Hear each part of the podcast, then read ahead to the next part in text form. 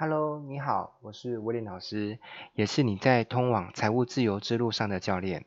你会听到这段音频的话呢，有可能是因为你有加入我们一个叫做自由人的培训计划。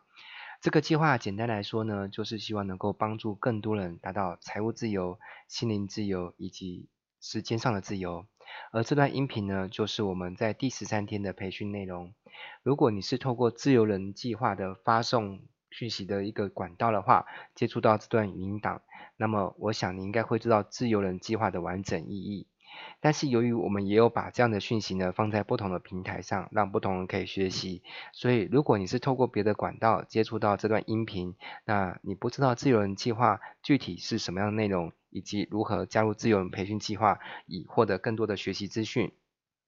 那么有两种方式呢，可以让你了解到自由人计划。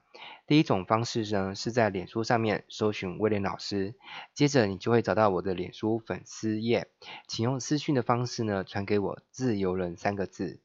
那这样子我就会把如何加入自由人计划告诉你。又或者是你上不了脸书，那也可以搜寻微信公众号。我的微信公众号呢是威廉二三四，也就是 W I L L I A M。二三四，那个 N 是卖掉的 N。当你加了我的微信公众号之后呢，你一样可以对着我的微信公众号输入“自由人”三个字，我就会跟你解释什么是自由人计划以及如何加入。OK，呃，延续我们昨天谈到转化的一些专有名词哦。当我们对于转化已经有一些基础又通盘的认识之后呢，接下来我们就来深入学习有关于提高转化率的一些技巧与法则。首先，我们要带大家认识的第一个法则呢，我把它称之为小点心法则。在我念书的时候，有的时候要考英文之前呢，要在一个晚上就背下三十到五十个单字，而要背这么多的单字呢，对我来说感觉是很吃力又很乏味的。这个时候，我就会应用小点心法则来激励自己把这件事情完成。首先，我会准备一盘小点心，这个小点心内容呢，有可能是一盘草莓，或者是巧克力饼干，或者是任何我喜欢吃的东西。这个时候，我会替自己设下一个游戏规则，那就是每当我完成一个小段落的进度呢，我就会奖赏自己吃一块小点心。例如，我每背好五个单字呢，就允许自己吃一颗草莓。这样一来呢，每当我背完五个单字呢，就会感觉自己获得一次的奖赏，就会很有动力。而且背五个单字并不难哦，好像很容易完成。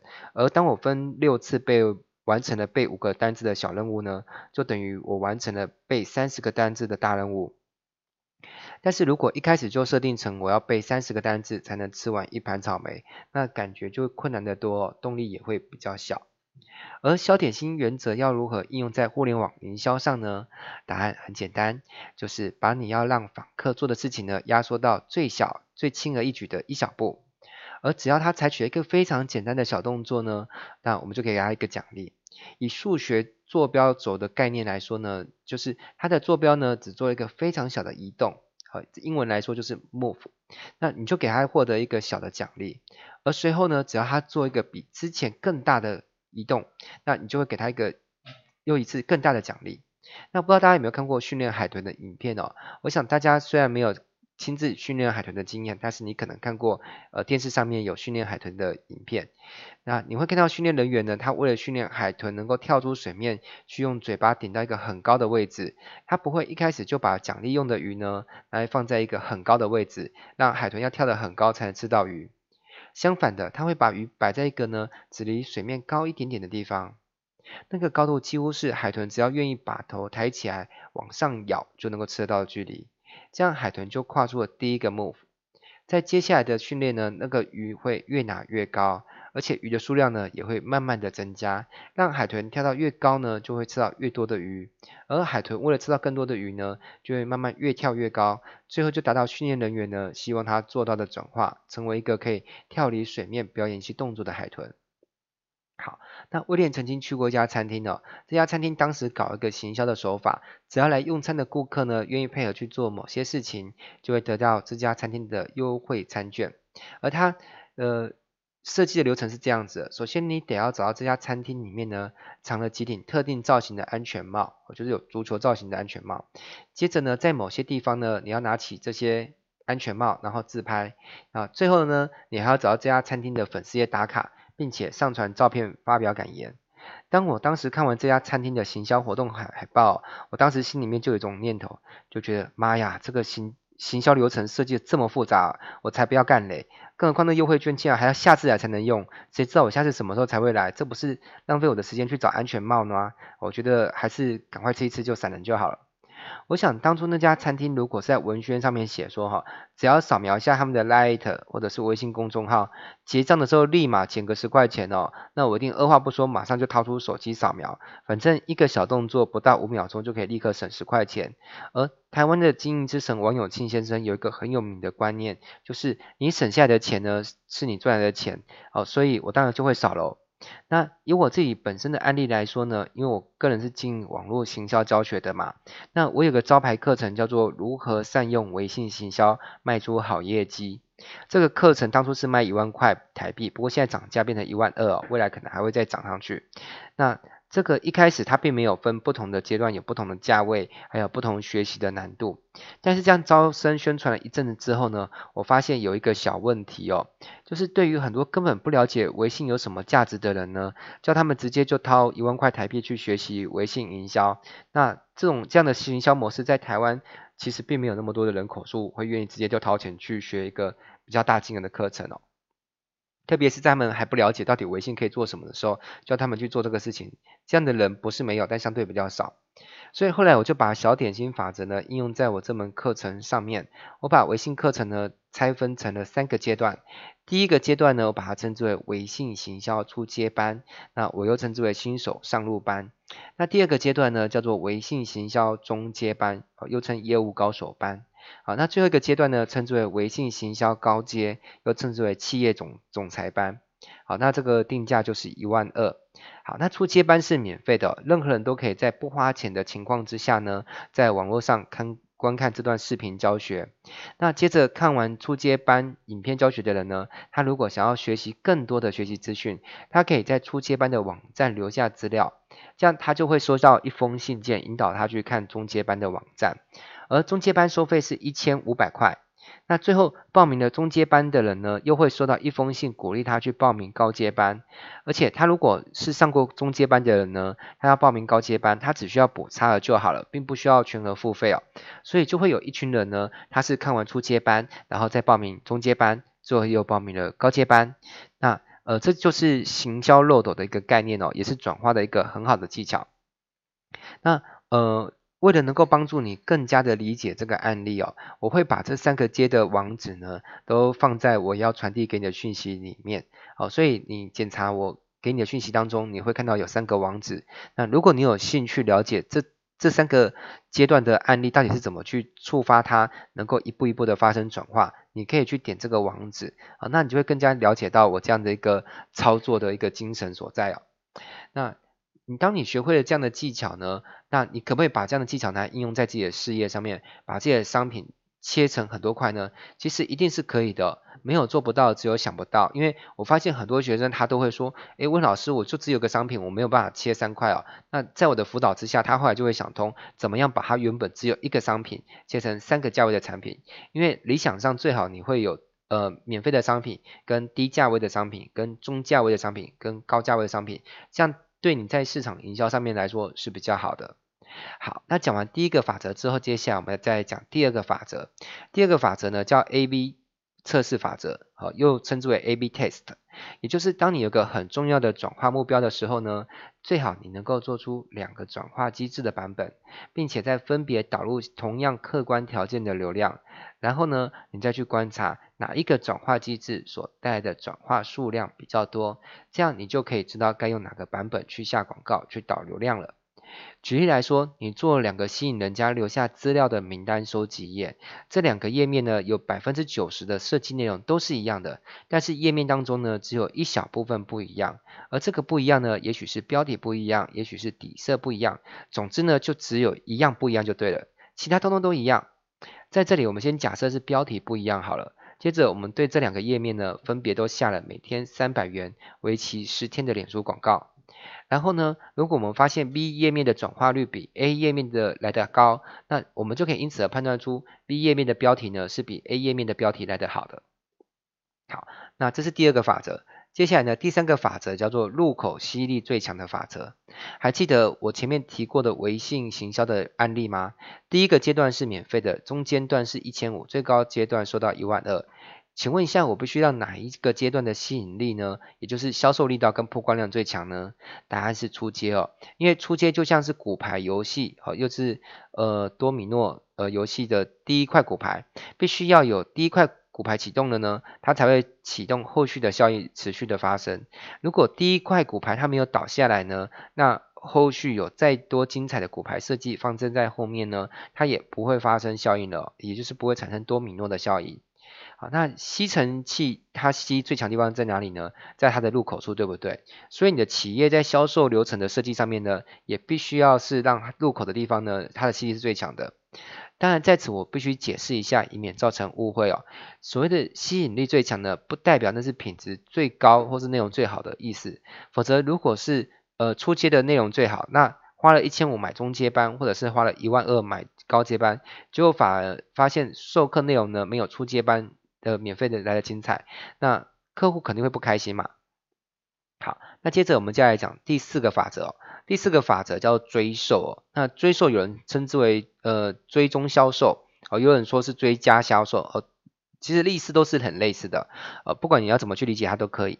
当一个潜在顾客的资料掉进你的系统。里面的时候呢，也就是成为你的名单之一的时候，你不应该仅仅是写一封信去试着转化他成为你的客户，而是要持续不断的用不同的方法呢，一直去刺激他，使他转化成为你的客户。比如说每隔一阵子就要寄一封不同的标题、不同内容的信件，啊，这个也可以称之为追售信，告诉他为什么你必须购买这个商品的理由，还有多少呢是已经透过购买这个商品呢，蒙受了什么益处。那这个商品的追售信写了好几波之后呢，接着你又可以追售别的商品。追售可以是透过人工进行的，也可以是设定好一个追售的模组，让每个留下资料的人呢，会依序的事透过一个事先安排好的天数，收到来自于系统发给他的追售信。啊，如果要做到系统自动追售的功能哈，这其实一样是可以透过接力库来完成的。啊，你可以回顾一下，在我给你的上一段讯息当中呢，也应该就有借力库的一个介绍网址，你可以点它去看看借力库到底是个什么样的东西哦。好，那接下来我们再来讲第五个法则哦。第五个法则叫做风险对策，你要明白消费者的心理。当他们来到一个页面，他一边阅读着你的销售文案，一边感到跃跃欲试，想要购买的产品或服务的时候呢，他其实另外一边啊，内心也会有个小声音在告诉他，这个东西买了会不会有风险呢？会不会买错了、买贵了？买了不适合自己，买了没有效果，哇！要是万一被骗了怎么办啊？所以作为一个卖方呢，你必须要能够提出一些说法，让消费者解除内心的疑虑。当你不主动去解除消费者内心的疑虑的时候呢，消费者通常他不会告诉你他的疑虑是什么，他只会带着他的疑虑呢离开这个网页，离开这个卖场，然后什么行动都不采取。